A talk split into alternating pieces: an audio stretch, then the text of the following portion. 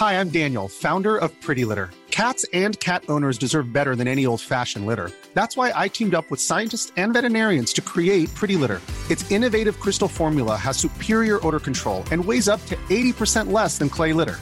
Pretty Litter even monitors health by changing colors to help detect early signs of potential illness. It's the world's smartest kitty litter. Go to prettylitter.com and use code ACAST for 20% off your first order and a free cat toy. Terms and conditions apply. See site for details. Et maintenant, voici les vedettes de notre spectacle. J'aimerais bien qu'on pose nos armes et qu'on discute. Bon, bah lui, il va me prendre la tête. Jack, je veux que vous me dessiniez comme une de vos françaises. Ah non, c'est chouchou, je veux, pas la moche. Zut, rezut et rezut derrière Ah, je vois, monsieur se fout de moi. Monsieur fait d'ironie. Mais où est-ce que vous vous croyez, merde? Au cirque? Ben ça, c'est du spectacle. Ça dépasse tout ce que j'ai pu imaginer. Old is beautiful, le vieux c'est beau et croyez-moi, je sais de quoi je parle. Salut les amis. Salut. Comment ça va depuis vendredi Bah écoute, Bon, ça, ça va bien, hein Toujours pas de punaise de lit Non, toujours pas. On Alors, touche il du faut, bois. il faut savoir qu'à chaque fois qu'on en parle, je me gratte nerveusement. Donc, si on pouvait juste arrêter d'en parler pour ma, pour la san- ma santé de peau, en fait. Je- Après, c'est peut-être juste des morpions. hein. Ah, Oh, c'est ça. Eh bien alors c'est marrant que tu en parles parce qu'aujourd'hui dans notre épisode patrimoine, euh, le titre peut prêter à confusion car non, il ne s'agit pas d'un documentaire sur le membre viril de Simon. Les apparences sont trompeuses.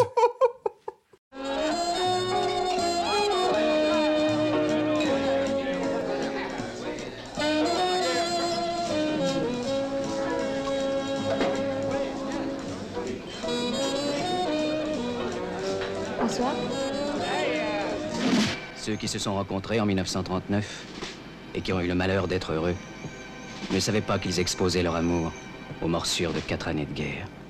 Le vieux fusil de Robert Enrico avec euh, Philippe Noiret et Romy Schneider euh, qui ressort en édition collector Ultra HD 4K euh, chez LCJ Production et Distribution.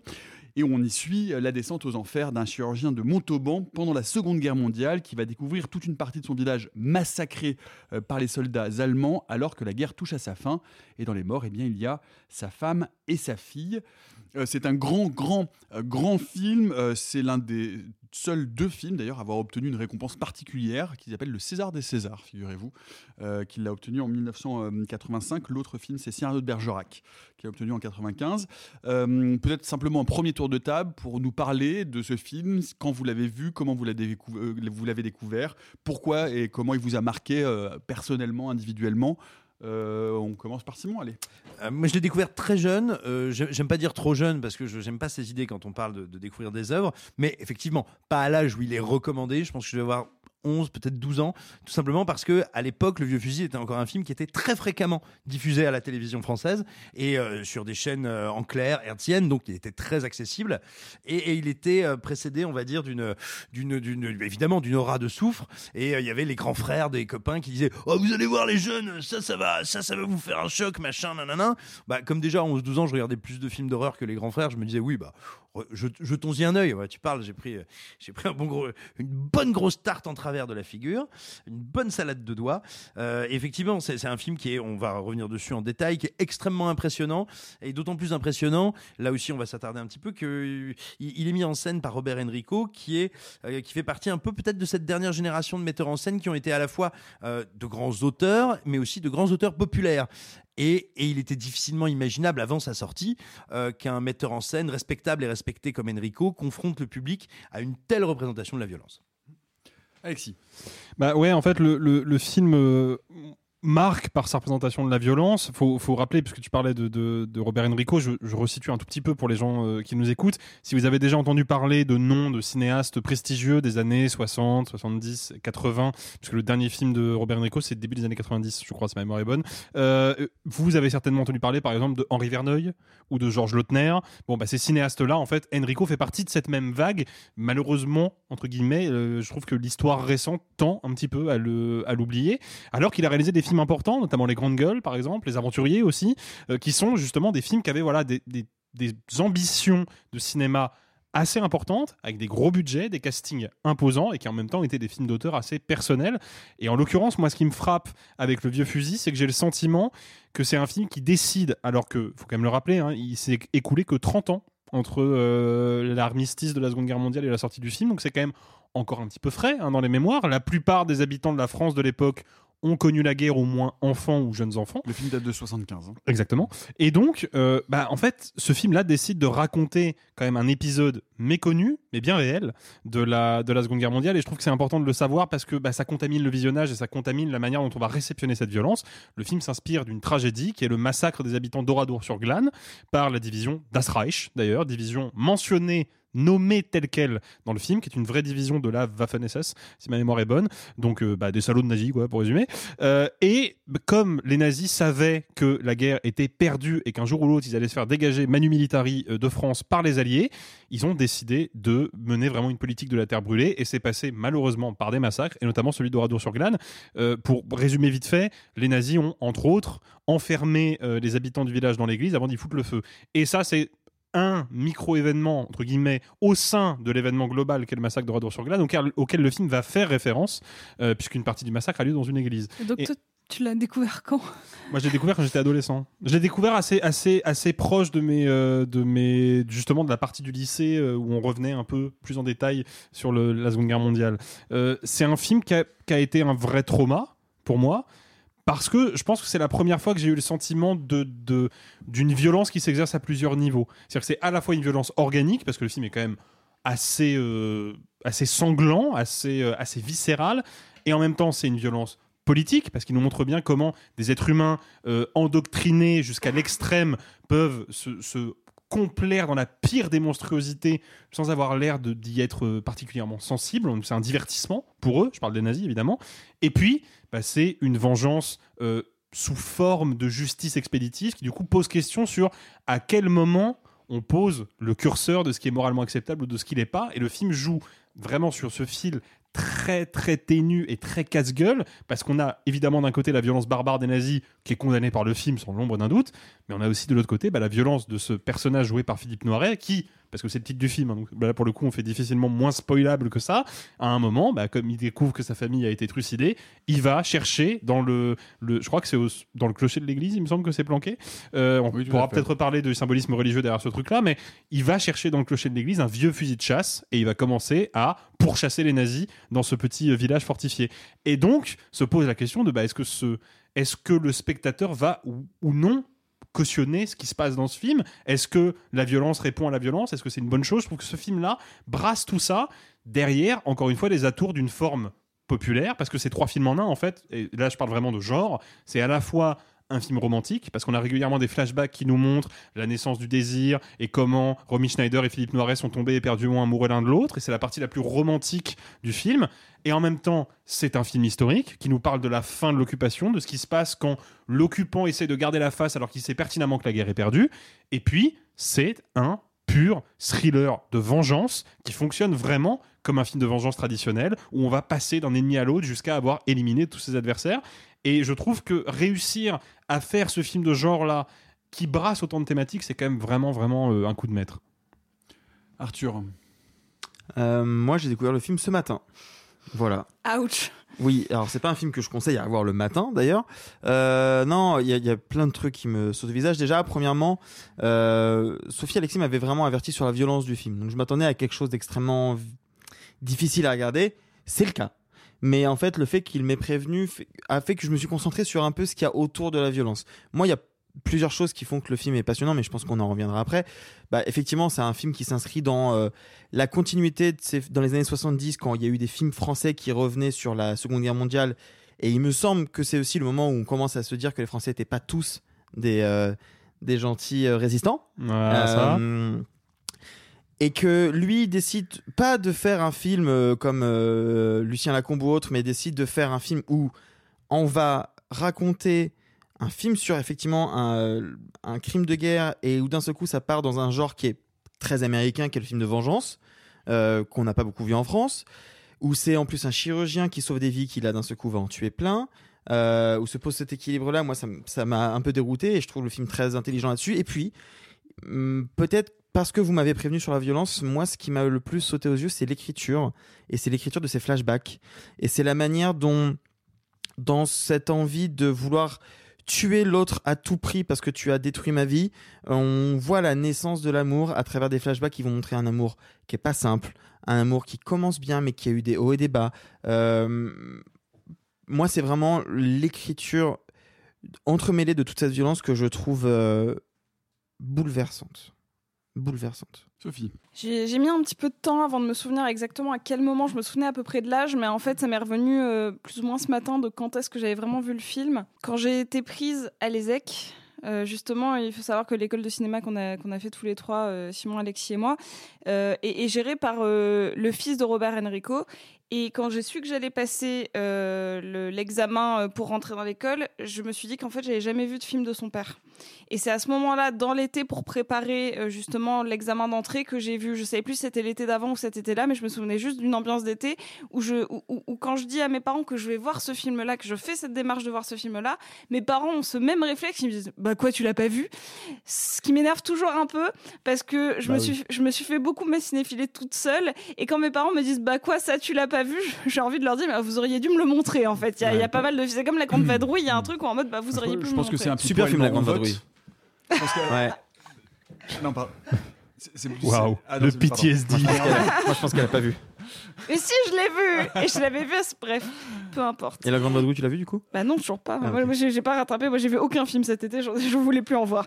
Et, euh, et, et, et donc, euh, le- quand je lance euh, le, le- le DVD, je, je me dis, je sais pas du tout de quoi ça va parler. Je n'en ai aucune idée. Le seul truc que je sais de Robert Enrico, c'est qu'il a grandi à Toulon et que vaguement ma grand-mère connaît sa sœur. Genre littéralement, c'est tout ce que je sais. Et je, lance le film et je vois quelque chose avec une image plutôt romantique. C'est-à-dire, je vois une petite famille euh, en, campagne en train de faire du vélo. Je ne sais pas de quoi ça parle. Et et, et je sais pas pourquoi j'ai instantanément ce truc de ça, ça va être euh, et, et j'aime pas trop l'expression mais ça va être du du film à papa. Enfin, ça va être quelque chose de, de- très ancré dans une époque qui a peut-être même un peu vieilli. Ça a l'air d'être presque un peu un, peu ronflant sur certains aspects. Et je parle vraiment juste du début. Euh, je vois quelque chose qui euh, qui va peut-être pas me parler.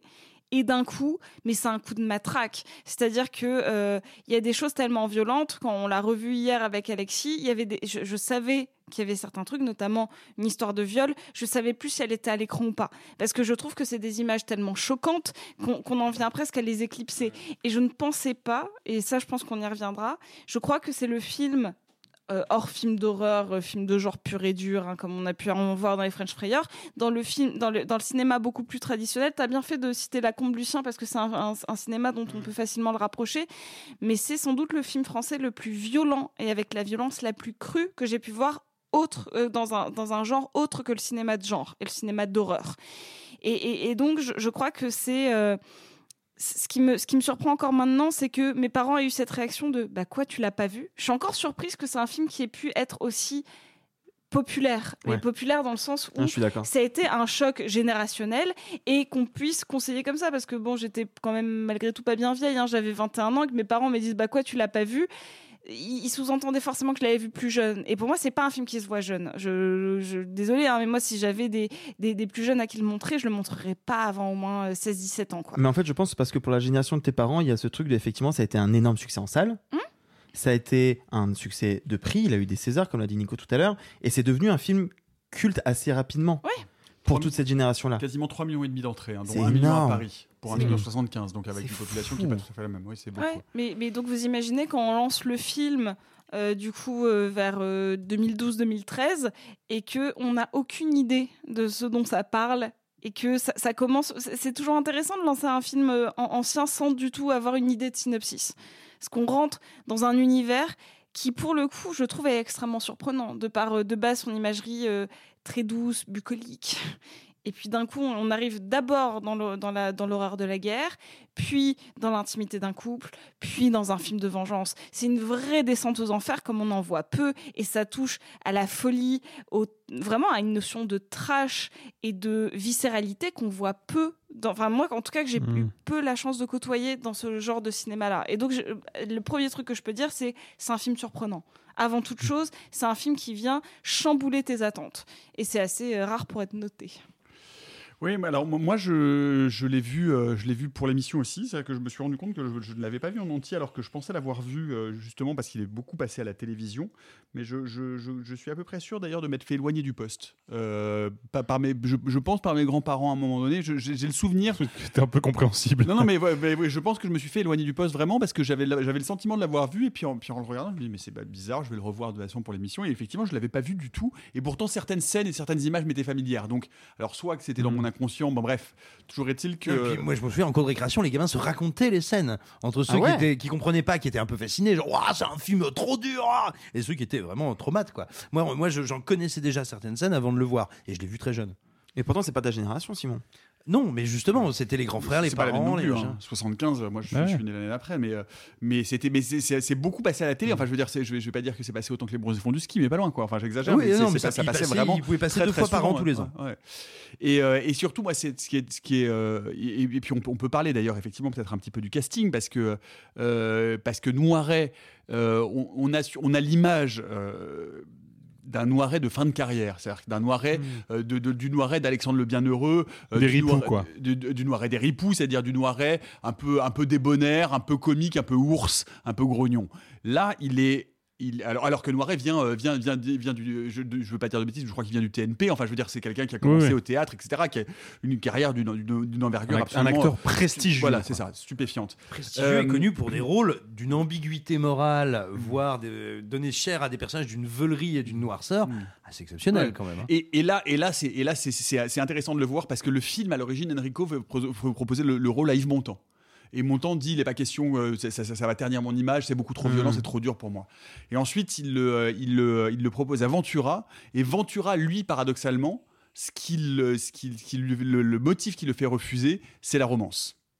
C'est-à-dire qu'il trouve que la romance finalement est un contrepoint trop bizarre par rapport au reste du film. Alors, alors, ce que Noiret lui prétend, mais ça, c'est un- Mm. ça va dans le sens, mais c'est une petite nuance, c'est que Ventura a plutôt fait ça pour servir le film, c'est ce que Ventura lui a dit en tout cas. Dis-moi avec mon image de gros dur, on ne me, on ne Ah me oui, voilà, croira ça, pas, oui, ça. on ne croira, Mm. on ne me trouvera pas crédible en, en, en homme En éperdument amoureux, ouais. en, en amoureux transi. Donc il vaut mieux pas que j'y aille, je vais desservir le film. Et, euh, et donc voilà, et donc, et donc du coup c'est Noiret. Et en fait je pense que du coup la- enfin, le- ce, ce choix de comédien est absolument crucial et vraiment est, est un pilier. euh, du, du- du film et de la, de la représentation de ce que c'est que, c'est- ce que, ce que ce- ce- ce- cette bourgeoisie pateline que représente un peu Noiret euh, dans son corps, dans son élocution, et, et qu'on voit d'ailleurs à travers, à travers les flashbacks, c'est-à-dire ce médecin bourgeois, notable, ancien militaire. notable de campagne. Voilà, le notable de campagne. Et qui d'un seul coup bascule complètement, puisque sans rien révéler de la fin, il y a vraiment quelque chose qui cloute le film comme étant le- le- le- le- le- la fin de parcours d'un homme qui s'est brisé psychologiquement complètement. hein. Le, plan final est euh, à ce titre absolument bouleversant. Euh, voilà, moi, je, je- c'est effectivement, euh, c'est un très grand film. C'est un film dont je vais peut-être même avoir un peu de mal à parler parce que je l'ai vu Mm. il y a, il y a- pas longtemps et je, et je pense que j'ai besoin peut-être de le revoir ou enfin de le laisser un peu décanter parce que je je je, je m'attendais pas à ça, je m'attendais pas euh, à une telle précision euh, dans, euh, dans, dans, dans, dans le dans le déroulé scénaristique d'une part parce que il y a quelque chose aussi dont il faut parler et qui est d'une qui est d'une intelligence et d'une finesse remarquable, c'est que on pourrait euh, donc le, film c'est donc cette, chasse à l'homme euh, ce, qu'on appelle un revenge movie aujourd'hui hein, puisqu'il va aller tuer tous les nazis euh, qui ont tué les, les, membres du village dont sa femme et sa fille. Et les flashbacks ne sont pas juste des flashbacks mièvres qui raconteraient une histoire non, non. d'amour idéal. Et Ah ça, c'est- et ça, Ah non, c'est brillantissime. C'est-à-dire que c'est l'histoire. Ça m'a fait penser d'une certaine manière, de manière complètement tordue, euh, aux choses de la vie. Ah, mais c'est pas tordu du tout. Ah non, c'est pas toi du tout. ouais, du- vous voyez le- le- le- la passerelle. C'est-à-dire d'un seul coup. De Claude Sautet. des Oui, de la Claude de pardon, avec Michel Piccoli. Euh, Et Romy Schneider. Et Romy Schneider, tout à fait.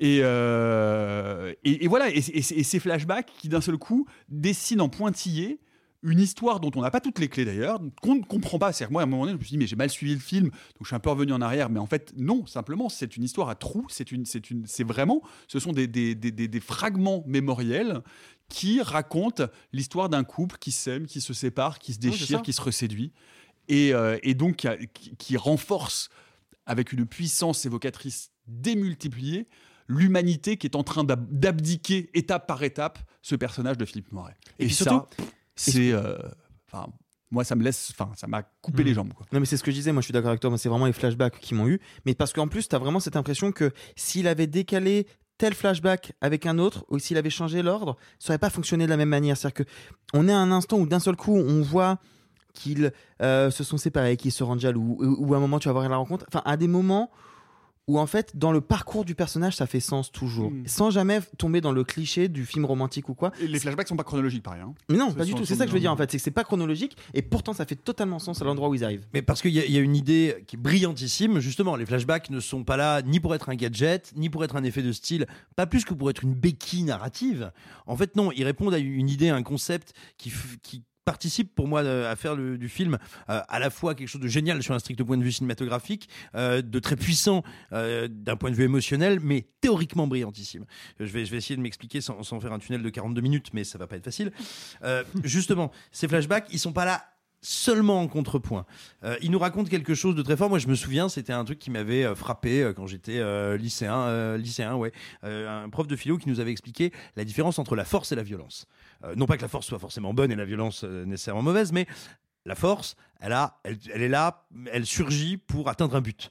Euh, ce CRS va taper des manifestants pour euh, que la manifestation se disperse. C'est bien, c'est pas bien, il y a un but, il y a une destination, il se passe quelque chose. La différence entre la violence et la force, c'est que la violence, elle, quand elle surgit, n'a pas de fin à proprement parler, elle dépasse toujours son cadre. Même si elle a voulu être force au début, elle explose et ne pourra cesser que lorsque sont détruits un ou suffisamment de ses auteurs pour qu'elle soit perpétuée. Le film montre ça merveilleusement. Il montre donc que, en fait, la violence, c'est toujours l'éradication de la notion de civilisation, c'est l'annihilation du civilisationnel. Mhm. Et comment mieux le montrer que par rapport à ce qui est peut-être le sommet de la civilisation, à savoir, non pas rationaliser, mais, mais, mais ritualiser, organiser, structurer l'amour. L'amour Mhm. qui pourrait être purement reproductif, qui pourrait être purement passionnel, qui pourrait être purement conflictuel, mais qu'en fait, à un certain niveau de civilisation et de dépassement de ses origines stricto sensu animales ou instinctives, bah, l'être humain a pu ériger en un modèle de rapprochement entre les individus. Et ben c'est ça parce qu'effectivement, ça peut être deux personnes qui se rendent jalouses,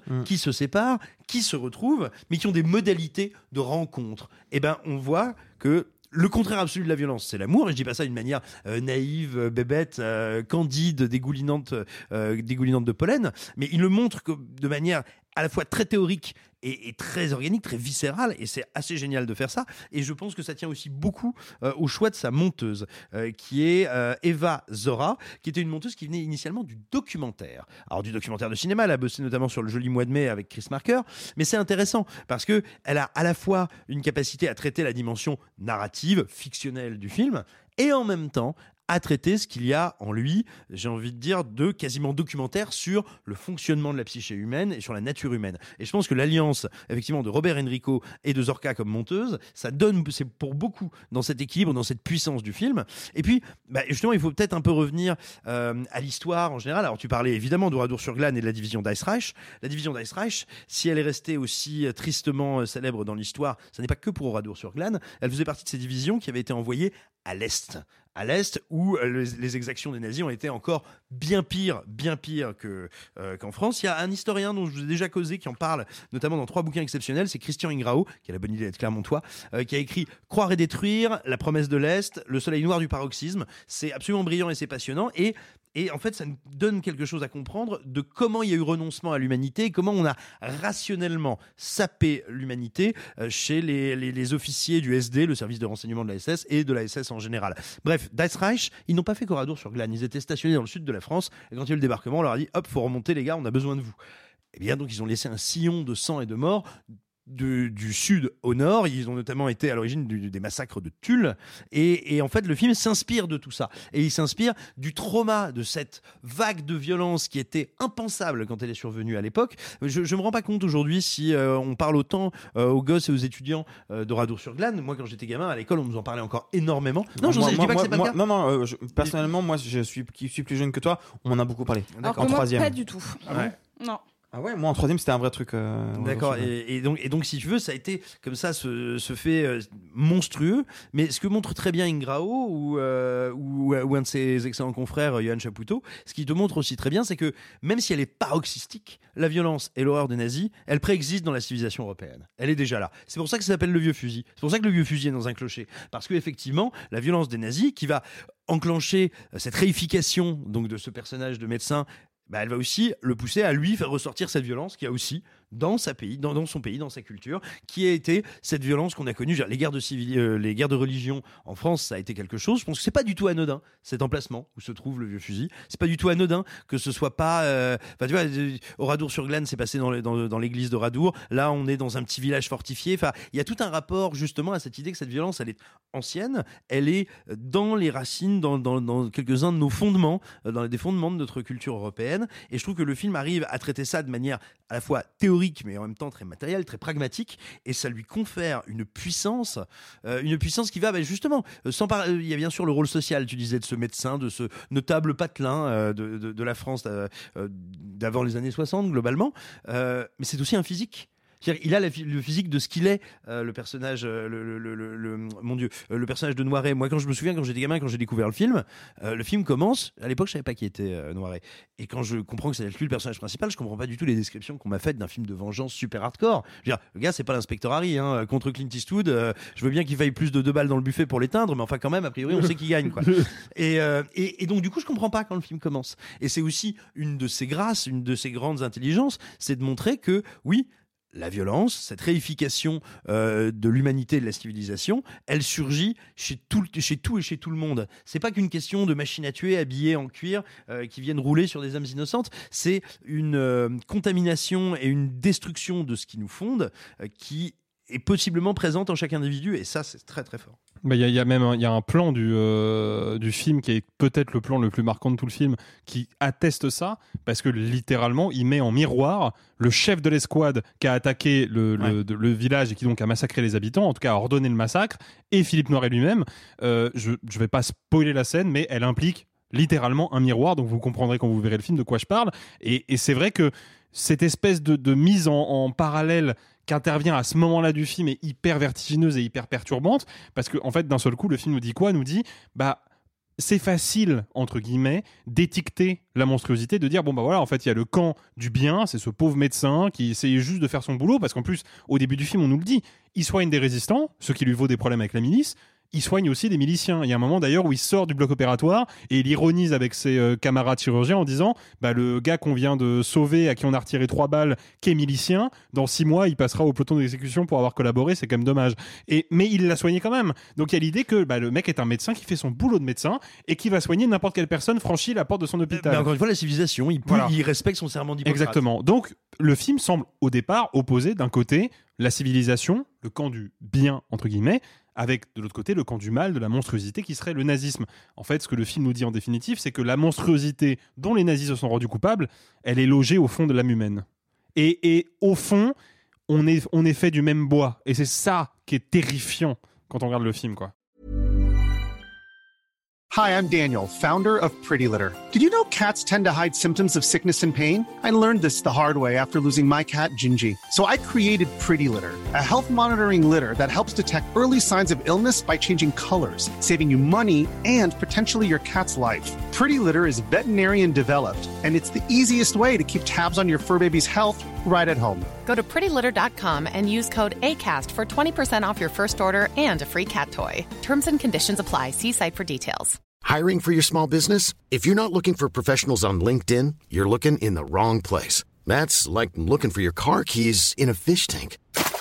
LinkedIn helps you hire professionals you can't find anywhere else, even those who aren't actively searching for a new job but might be open to the perfect role. In a given month, over 70% of LinkedIn users don't even visit other leading job sites. So start looking in the right place. With LinkedIn, you can hire professionals like a professional. Post your free job on linkedin.com/people slash people today.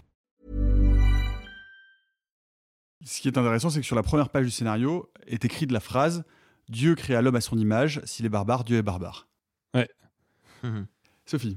Non, euh, je trouvais ça intéressant que vous parliez d'autant de, de, de nuances et euh, d'éviter euh, toute forme de, de manichéisme dans, dans le film, parce que pour le coup, euh, désolé, hein, c'est un peu un, un cliché, je vais parler du personnage féminin, mais euh, je, je trouve que le, le personnage de Romy Schneider et toute la relation qui est construite est quelque chose d'anti-manichéen au possible. C'est-à-dire qu'à aucun moment elle n'est présentée comme une demoiselle en détresse ou comme euh, la, la, la prunelle de ses yeux. Il, ne- il ne représente pas le type de mariage. euh, D'ailleurs, ils sont pas mariés.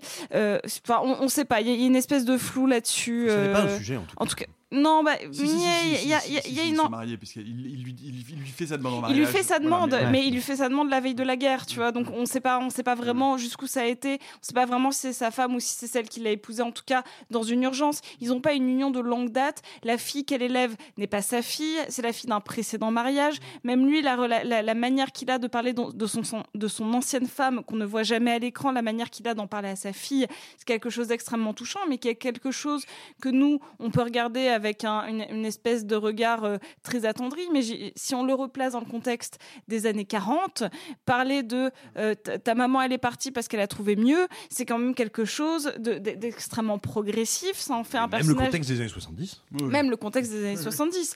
Mais même là, il fallait le regarder encore en, en- en arrière et se dire, OK, c'est un, c'est un médecin, c'est clairement ce qu'on va appeler pour l'époque un bon parti, un bon père de famille qui a des biens, qui a aussi bien une maison en ville qu'à la campagne. Et c'est quelqu'un pour qui il a accepté que, que, que, son, que la, femme avec qui il a eu une enfant soit partie pour quelqu'un d'autre qu'elle aimait plus. On est déjà sur ça et on, on peut se dire que sa relation avec Romy Schneider est née d'une forme presque de désespoir, d'un amour d'un soir, et même elle, en tant que personnage féminin, elle est caractérisée de manière extrêmement moderne, euh, que ce soit pour le contexte de l'époque ou même pour les années 70, à savoir que c'est une femme qui travaille, mais pas complètement, qui euh, est assez, je mets des gros guillemets, ce n'est pas ce que je pense, volage pour l'époque, puisque c'est quelqu'un qui est qui est qualifié, qui est présenté comme quelqu'un qui couche le premier soir, mais qui ne veut pas se mettre en couple avec quelqu'un avec qui elle couche le premier soir, parce que ça ne veut dire qu'elle n'a pas le respect pour la personne qui est couchée avec elle le premier soir. On est déjà sur une espèce d'ambiguïté féminine extrêmement intéressante. Et, et là où je pense que le, le film, moi, vient me bouleverser encore une fois sur un flashback, c'est de voir ce personnage complètement perdu mais amoureux, qu'on comprend que leur lien il est unique et c'est ce qui- c'est ça qu'a montré, c'est que cette histoire n'est pas l'histoire de Monsieur et Madame tout le monde qui se retrouvent face à un drame, c'est ce couple-là avec toute cette ambiguïté. Et, et moi, ce qui m'a toujours fasciné chez Romy Schneider, c'est la manière qu'elle a de jouer la tristesse et Mhm. notamment la tristesse passagère. Il y a un moment où elle ne sait pas expliquer entre guillemets pourquoi elle pleure et lui où il tente de la comprendre. Et, et, et Romy Schneider est une actrice avec un destin tragique. On est Mm. malgré tout sur la fin de sa carrière. On ne, on- on- elle-même ne sait pas encore que euh, peu- quelques années après, bah, elle, euh, elle va mettre fin à ses jours parce qu'elle va perdre son fils. Mais elle a une notion. Et en fait, c'est drôle parce qu'elle joue une tristesse passagère inexpliquée, ou en tout cas qu'on n'expliquera jamais au, au spectateur. Et ce regard bleuté qui représente vraiment tout le désespoir du monde alors qu'elle est au milieu d'une fête, je trouve qu'il y, y a une forme de, de, de fatalisme déjà dans son regard qui, moi, vient vraiment me bouleverser. Et, c'est pour ça que je trouve que cette écriture-là, et même sur le, sur le personnage de la fille, je trouve que c'est très rare. Euh, Je, sais que c'est un détail qui va parler à assez peu de gens, mais c'est quelque chose auquel je suis très sensible. Euh, à un moment, on voit euh, la poitrine naissante de, la petite fille qui est déjà présentée un petit peu comme une femme, et c'est pas anodin parce qu'elle est caractérisée par tous les aspects des flashbacks comme une petite fille. Pour moi, si on montre une- juste une poitrine naissante d'une gamine qui doit avoir 11 ans, je dirais quelque chose comme ça, en pré-puberté, c'est parce que au moment du drame, le film vient nous demander à quel point la cruauté va être extrême ou pas, parce que comme elle commence à être prépubère, on peut pas s'empêcher de se demander si elle va être violée ou pas. Pour moi, Mhm. c'est ce, ce- ce moment où on voit une poitrine naissante n'est là que pour demander si l'homme avec un grand H est encore capable de distinguer ce qu'est une enfant ou une femme. Et vraiment, je, trouve que toute l'écriture du féminin dans ce film est incroyable. Mais comme vous l'avez très bien dit, on est sur un film qui ne va jamais sur une radicalité d'écriture parce que je trouve que les revenge movies de base, moi je vous en parle surtout sur le rape and revenge, mais généralement c'est avec un personnage féminin qui se venge de son propre viol. Et encore pire, moi normalement je n'aime pas les films où c'est un homme qui vient venger le viol de sa compagne parce que généralement je trouve que c'est un peu je, trouve ça souvent assez lourdeau dans l'écriture. Là, pour une fois, j'y vois quelque chose sur la destruction de l'humanité et sur la perte humaine tout court et comment un drame peut réveiller, réveiller le, le bas fond, les tréfonds de de l'humanité chez un homme. C'est-à-dire comment lui va perdre toute notion de réalité et toutes ses valeurs humaines. Mhm. Il n'y a plus aucune forme de, de, de partage, de choix, de décision. Et ça, je trouve que c'est hyper intéressant. Et puis sur l'aspect non manichéen de la chose, moi, il y a un autre truc qui m'a vraiment euh, frappé quand j'ai vu le film ce matin, c'est donc il y a ce drame, et donc lui va vouloir se venger. Dans n'importe quel film américain de l'époque ou même maintenant, hein, il y a deux possibilités. Soit c'est quelqu'un qui est extrêmement entraîné et donc il va préparer, il va prendre son temps, il va attendre et d'un seul coup, bam, il va attaquer tout le monde. Soit tu as un espèce d'instinct survie qui t'attaque et t'attaque tout de suite. Lui, il est, il est d'abord tellement abasourdi par ce qu'il vient de voir qu'il est obligé d'y retourner, de comprendre, de s'approcher. Il met du temps avant d'attaquer, en fait. Parce que justement, pour lui, c'est pas possible. Lui qui sauve tant de vies, de voir tant de morts d'un coup, lui qui est habitué à voir des cadavres dans des états pas possibles. Oh, la- scène commence par, on voit quel- euh, le film commence par euh, un homme qui a quasiment plus d'œil. Enfin, c'est horrible. Il voit la scène à l'église avec tous les cadavres, il vomit. Lui qui est habitué à voir tout ça, tout ça, toute cette violence.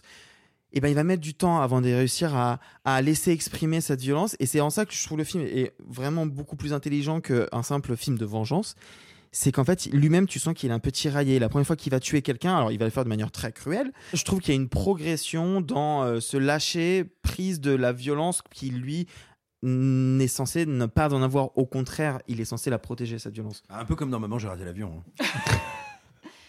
Non, mais pour, pour, pour revenir sur ce que disait Lol, So- j'adore l'humour. Euh, Pour revenir sur ce que disait Sophie sur euh, Romy Schneider, par rapport effectivement aux différentes tragédies que la pauvre a, a- a traversées, il y en a une qui a, qui a entre autres euh, participé à détruire euh, sa vie intime et qui l'a beaucoup beaucoup affaibli psychologiquement, c'est le fait de découvrir que sa mère, Magda Schneider, actrice autrichienne, euh, passait littéralement ses week-ends dans le chalet montagneux d'Adolf Hitler et d'Eva Braun.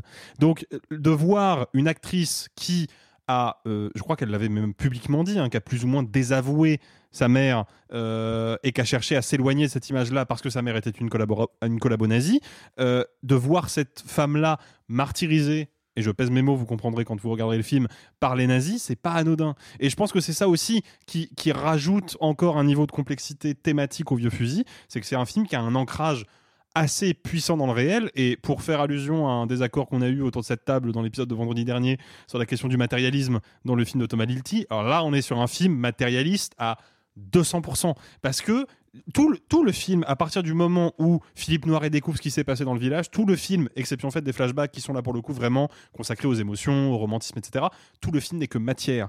C'est on se balade dans des couloirs de pierre, on voit que la pierre s'effrite, que c'est des, des très vieux bâtiments. On va jouer justement sur un miroir qui est transparent d'un côté, opaque de l'autre. On va jouer sur l'eau. Il y a un moment particulier, plusieurs moments même dans le film, qui vont filmer l'eau, comment l'eau réagit à une explosion, par exemple, ce Mhm. genre de choses. Mhm. Et puis on a ce moment qui est un de mes moments de tension préférés du film, où Noiret décide, pour piéger les nazis dans le, dans le château, de dessouder le pont-levis qui mène au château, et il le fait à la baramine. Et toute la scène, on se dit, mais est-ce que cette pauvre petite baramine dérisoire va réussir à décoller le bois de la pierre? Et encore une fois, on sent le poids de la matière, et c'est ça qui donne du corps à ce film-là. Et je pense d'ailleurs, pour élargir un tout petit peu, que c'est l'une des grandes forces du cinéma français populaire des années 70-80, c'est de se reposer beaucoup sur le concret. Je parlais d'Henri Verneuil tout à l'heure en introduction parce qu'il est dans le même courant que Robert Enrico. Henri Verneuil, c'est celui qui a fait courir euh, Jean-Paul Belmondo sans sécurité sur le toit du métro parisien Mm. dans Peur sur la ville. Et quand tu vois ça, même si le film a pu vieillir à, à deux trois aspects, ça, ça ne peut pas vieillir parce que quelle que soit l'époque où tu regardes le film, il y a vraiment un mec qui court sur le toit d'un métro sans sécurité. Cruise non, parce que Ah, Tom. Cruise, il y a de la sécurité, t'inquiète. Euh, le, là, tu, tu, pareil, tu sens, quand t'as un, quand un corps qui chute, tu sens la chute. Quand tu vois des, des- une bombe qui explose sous l'eau, c'est un vrai artifice qui pète sous l'eau. Quand tu vois, il y a un moment quand même assez sidérant où Philippe Noiret court dans une espèce de coursive, et d'un coup, la coursive explose, il y a de la poussière partout, il n'y a pas de trucage. On est en 75, il n'y a pas de Il y a trucage. tellement pas de trucage que le château a vraiment pris feu. Ah ouais Ouais, bah ça, je le savais pas pour le coup. et, euh, Le il- proprio il a pété était- un plomb, il- il- il était encore habité, le proprio a pété un plomb, il a attaqué, euh, il a attaqué. Enrico, Il a, il a il a- attaqué- il a poursuivi tous les membres de l'équipe avec un vieux fusil. Tous mutés. Non, mais le fait est que tu, tu sens qu'il y a de la mise en danger, en fait. Et c'est quelque chose que ces cinéastes-là ont incarné chacun à leur manière, et Robert Enrico particulièrement dans ce film-là. C'est c'est le cinéma de la mise en danger, quoi. On va au contact direct des choses parce que sinon, bah, en fait, le spectateur n'achètera pas ce qu'on fait. Et c'est intéressant parce que c'est euh, comme euh, certains de ces films, et on, on pensait peux- à La Grande Bouffe notamment, c'est un, film qui a extrêmement divisé à sa sortie. Ouais. Vraiment, euh, dans la critique en tout cas, parce qu'on l'a dit, c'est un gros succès populaire, hein, 3 365 000 euh, entrée euh, France euh, et avec euh, et avec ces termes du coup que, que- que j'ai récupéré un peu en allant gratter euh, Jean-Pierre Roudin dans la cahier du cinéma qui reproche au réalisateur de tenir un discours abject sur la dernière guerre sur le nazisme et Vichy et de, et de faire prendre plaisir à une chasse à l'homme qui dure trois quarts d'heure on a du mal à pardonner à Robert Enrico serviteur académique du pire cinéma français les indécences obscènes du vieux fusil Ah, ces gens qui Ah. croient parler des films alors qu'ils parlent d'eux-mêmes. Non mais c'est fou comme quoi euh, tu peux avoir une idée sur un film et comme quoi ton idée peut très très mal vieillir très vite. Parce qu'il a été récompensé dans la foulée. Donc euh, tu vois. euh, Absolument, ouais. et, et- et c'est intéressant parce que ce sont les, premiers, les, les premières cérémonies des Césars qui se tiennent en 1976. Donc Ouais. techniquement, le vieux fusil est Parrainé le par Jean film- Gabin. parrainé, ouais, parrainé par Jean Gabin, dont c'est la dernière apparition publique. Ouais, Euh, il qui- bah, va, après, il, va, il va mourir à la fin de l'année. Et, euh, et donc, euh, bah, le vieux fusil est le premier. Euh, c'est film primé par le César du meilleur film, Jean Noiret et le euh, Jean Noiret, Philippe Noiret pardon, et le premier euh, et le premier euh, César du meilleur acteur. Euh, voilà et, euh, et, et François de Roubaix. euh, Bah, c'est ce que j'allais dire, il y a la musique, Bah la particularité étant qu'il a le César à titre posthume, parce qu'il est mort dans un accident de plongée euh, juste avant. Quoi. Immense perte pour la musique de film. On en avait déjà parlé de François de Roubaix dans l'épisode sur le samouraï. Absolument. Euh, Claire Denis, première assistante réelle sur le vieux fusil. Oui. Son meilleur film. Elle a une belle carrière d'assistante réelle en vrai, Claire Denis. Oui, non, bien sûr, non, mais tout à fait. Le vieux fusil de Robert Enrico avec Philippe Noiret et Romy Schneider. Euh, on vous encourage très vivement à vous précipiter sur euh, la ressortie euh, de cette édition collector ultra HD 4K euh, chez LCJ Production et Distribution. Vous nous dites évidemment en commentaire si vous avez été sensible à ce film, à sa violence et à tous les thèmes que nous avons évoqués. Et puis d'ailleurs, vous nous dites surtout si vous êtes plutôt vieux fusil ou jeune braguette. Vous pouvez nous dire ça bien sûr dans les commentaires. Et la carte blanche, qui c'est qui c'est qui fait la carte blanche cette semaine? Ce serait-il pas euh, le, notre vieux fusil à nous Ah. Mais et il a les cartouches qui collent un peu au, qui collent, qui collent un peu à la culasse. Ah, ça fait 40 minutes qu'on parle de nazis, faut qu'on décompresse un peu parce que là. euh, Il a les cartouches qui collent à la culasse. Ah, je m'en servirais de celle-là. tiens. Ah, bah, je vais te dire, c'est. Ouais. Euh, je, je peux même pas enchaîner, là, tu vois. Et sur ce, je vais vous parler de Nuit et brouillard. oh non. Ah, parce que qui dit jeune braguette dit évidemment l'oasis des tempêtes de Virgil W. Vogel. Euh, Vo- Vous savez donc plutôt Virgil euh, W. Vogel. C'est Euh, l'homme qui aime l'odeur du pétrichor ah, allez. eh, Aïe. Eh, oh, mais tu m'avais manqué, ça faisait longtemps, Je merde. trouve un peu pusillanime. Mais. Ping. Euh, non, voilà. Alors, l'Oasis des tempêtes, qu'est-ce que c'est? L'Oasis des tempêtes, c'est un vieux film. Il est en noir et blanc. Il est en noir et blanc, et, et si on y trouve des dinosaures, ils sont en caoutchouc. C'est donc un film très vieux. Euh, non, je- pourquoi est-ce que je vous en parle? Euh, Moi, je, je- je crois que je l'avais vaguement vu à la télévision parce que j'ai re- retrouvé cette émotion dont on a causé dans notre série d'été quand je l'ai euh, redécouvert il y a quelques mois, à savoir ce sentiment. Je dis tiens, je l'avais oublié, mais je crois que je l'ai déjà vu ou j'avais dû en voir au moins des morceaux, mais je, je me rappelle pas du tout à quelle occasion. Bon, qu'est-ce que c'est l'Oasis des tempêtes? Euh, C'est l'histoire d'une bande de gens qui sont dans un hélicoptère. Ils vont voler au-dessus de l'Antarctique et puis il y a une tempête. Ils doivent se poser et ils découvrent au milieu de l'Antarctique une zone inexplorée, tropicale, où il y a des dinosaures. Bon, déjà chef-d'œuvre, hein, Oscar du, du meilleur scénario, c'est évident. Euh, Pourquoi est-ce que ce film il est vachement bien? Euh, Il est vachement Parce qu'il y bien a des parce que- dinosaures. Oui, bien sûr, mais ça, je, je comptais garder l'argument massue euh, à la fin de ma Pardon, excuse-moi. Euh, non, parce que ce bon euh, Virgil W. Vogel, il fait partie d'une race d'artistes qui a plutôt, qui a quasiment totalement disparu, qui est intéressante. Ce sont euh, ces techniciens de studio qui ont commencé à mm, divers postes, qui pouvaient être assistants réalisateurs, qui pouvaient être monteurs ou même régisseurs, chefs d'écho, qui sont montés en grade dans les années 30, 40, 50 et sont au bout d'un moment devenus metteurs en scène, parfois pour dépanner sur un projet, parfois pour travailler sur un type euh, de production qu'eux-mêmes avaient connu comme technicien.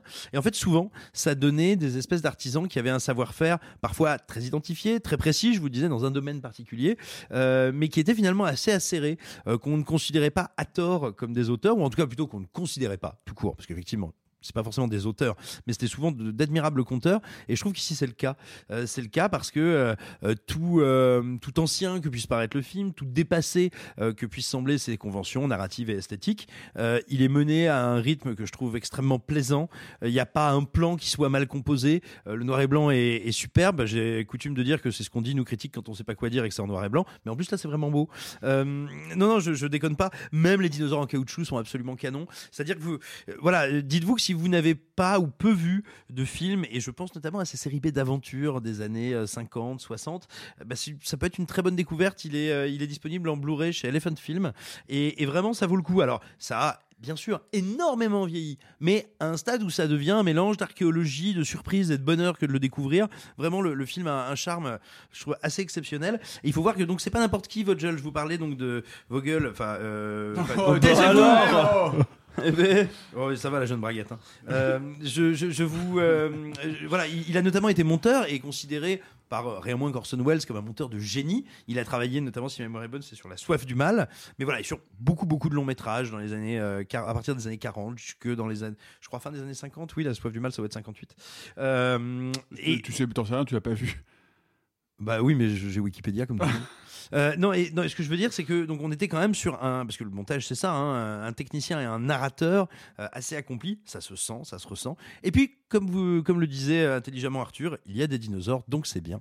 Voilà, l'Oasis des tempêtes, c'est vraiment une forme de cinéma d'aventure, une forme de cinéma qui a aujourd'hui complètement disparu, qui n'en est pas moins très appréciable et pour, euh, pour ancienne euh, et pour archéologique qu'elle soit, euh, là de beau reste. Est-ce qu'on peut quand même préciser que Vogel a terminé sa carrière en faisant un film Walker Texas Ranger? Bah, quand je vous dis que c'était un, un bel artisan.